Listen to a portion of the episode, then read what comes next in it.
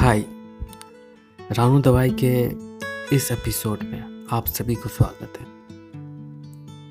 मैं इस एपिसोड में बताऊँगा, बल्कि मेरे हर एक एपिसोड में ये कहानी होगी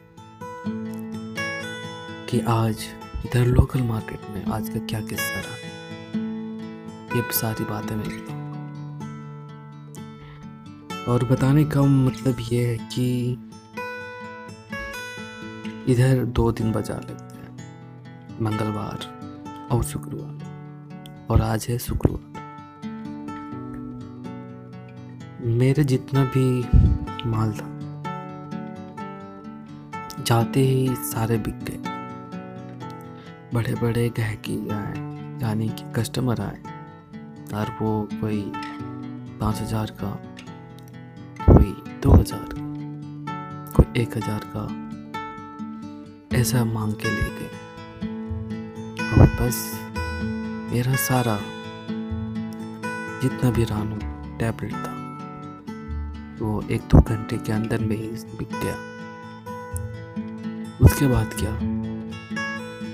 जब ऐसा होता है तो हमें बड़ी खुशी होती बाज़ार जल्द ही खत्म हो गया। मैं सब्ज़ी लेके घर वापस आ गया। आज ज़्यादा कुछ हुआ नहीं। कहानी एक से एक है। उसके बाद मैं घर वापस जल्दी आ गया और भी कुछ काम कर। बस इस एपिसोड में इतना ही। मिलते हैं अगले मंगलवार को। फिर नई कहानी के साथ।